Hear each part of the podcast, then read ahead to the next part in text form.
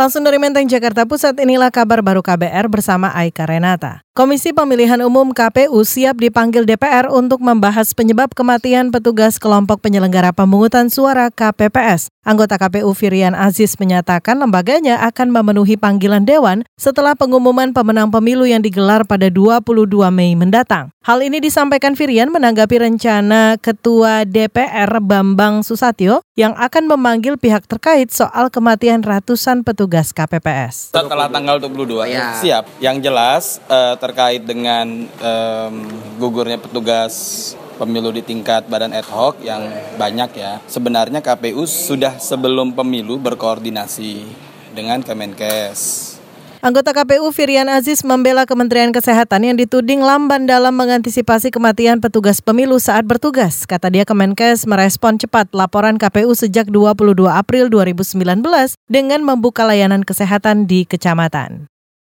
Saudara kita beralih, Komisi Pemberantasan Korupsi KPK memanggil bekas Sekjen Partai Golkar Idrus Marham terkait perkara suap proyek PLT Uriau 1.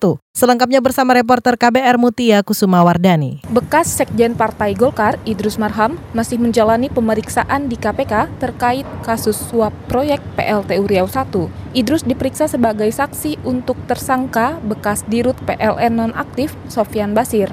Saat tiba di kantor Komisi Anti Rasuah sekitar pukul 10.45 tadi, Idrus mengklaim tak menikmati uang suap dalam perkara tersebut. Bekas Menteri Sosial ini memprotes vonis 3 tahun yang diterimanya. Selain memanggil Idrus, KPK juga memeriksa tiga pejabat PLN. Komisi Anti Rasuah sebenarnya juga menjadwalkan pemeriksaan terhadap Menteri ESDM Ignatius Jonan. Namun Jonan berhalangan hadir karena tengah berada di luar negeri. Saudara dalam perkara ini, Sofian Basir merupakan tersangka keempat yang ditetapkan KPK sesudah pengusaha Johannes Koco, ex-anggota DPR Eni Saragih, dan Idrus Marham. Sofian diduga ikut menerima fee proyek PLTU Riau 1 dari Gedung Merah Putih KPK, Mutia Kusuma, untuk KBR.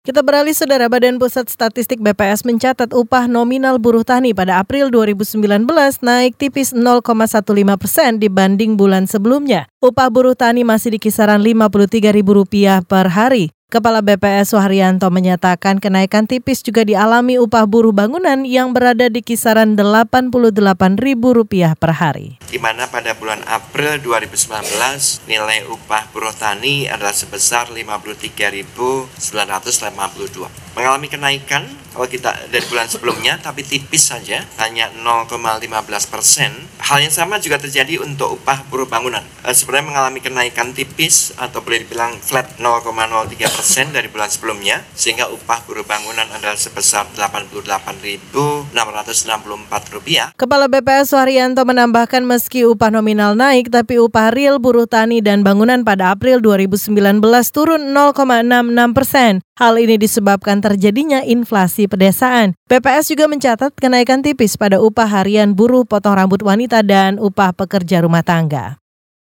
Ke satu informasi lain, Saudara PT Kereta Api Indonesia KAI Daops Jember Jawa Timur menargetkan perbaikan jalur kereta api ruas Pasuruan Bangil rampung H-10 Lebaran. Juru bicara PT KAI Jember Lukman Arif menyatakan proses perbaikan sudah masuk ke tahap pembangunan saluran baru untuk memperlancar aliran air. Ini lantaran saluran air yang lama rusak dihantam banjir beberapa waktu lalu. Selain itu, tanggul penahan banjir dari karung pasir dan bambu juga dibangun di sepanjang rel. Perbaikan terus kami lakukan kecepatan sejak saat waktu yang lalu sampai dengan hari ini ya. Sampai sekarang kecepatan kereta api yang lewat adalah 40 km per jam dari yang seharusnya 70 km per jam. Perbaikan terus kami lakukan dengan cara untuk memperkuat tanggul di sisi kanan kiri dan juga kami membangun adanya saluran air baru kita daerah banjir tersebut. Nah, harapan apabila ada bencana kembali datang sehingga banjir cepat surut dan tidak sampai mengenangi rel dan membahayakan perjalanan kereta. Juru bicara PT Kereta Api Indonesia Jember Lukman Arif menambahkan selama perbaikan laju kereta api yang melintas di jalur rel Pasuruan Bangil dibatasi 40 km per jam.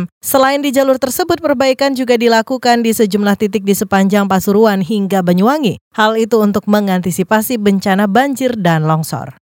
Demikian kabar baru dari kantor Berita Radio KBR, saya Aika Renata.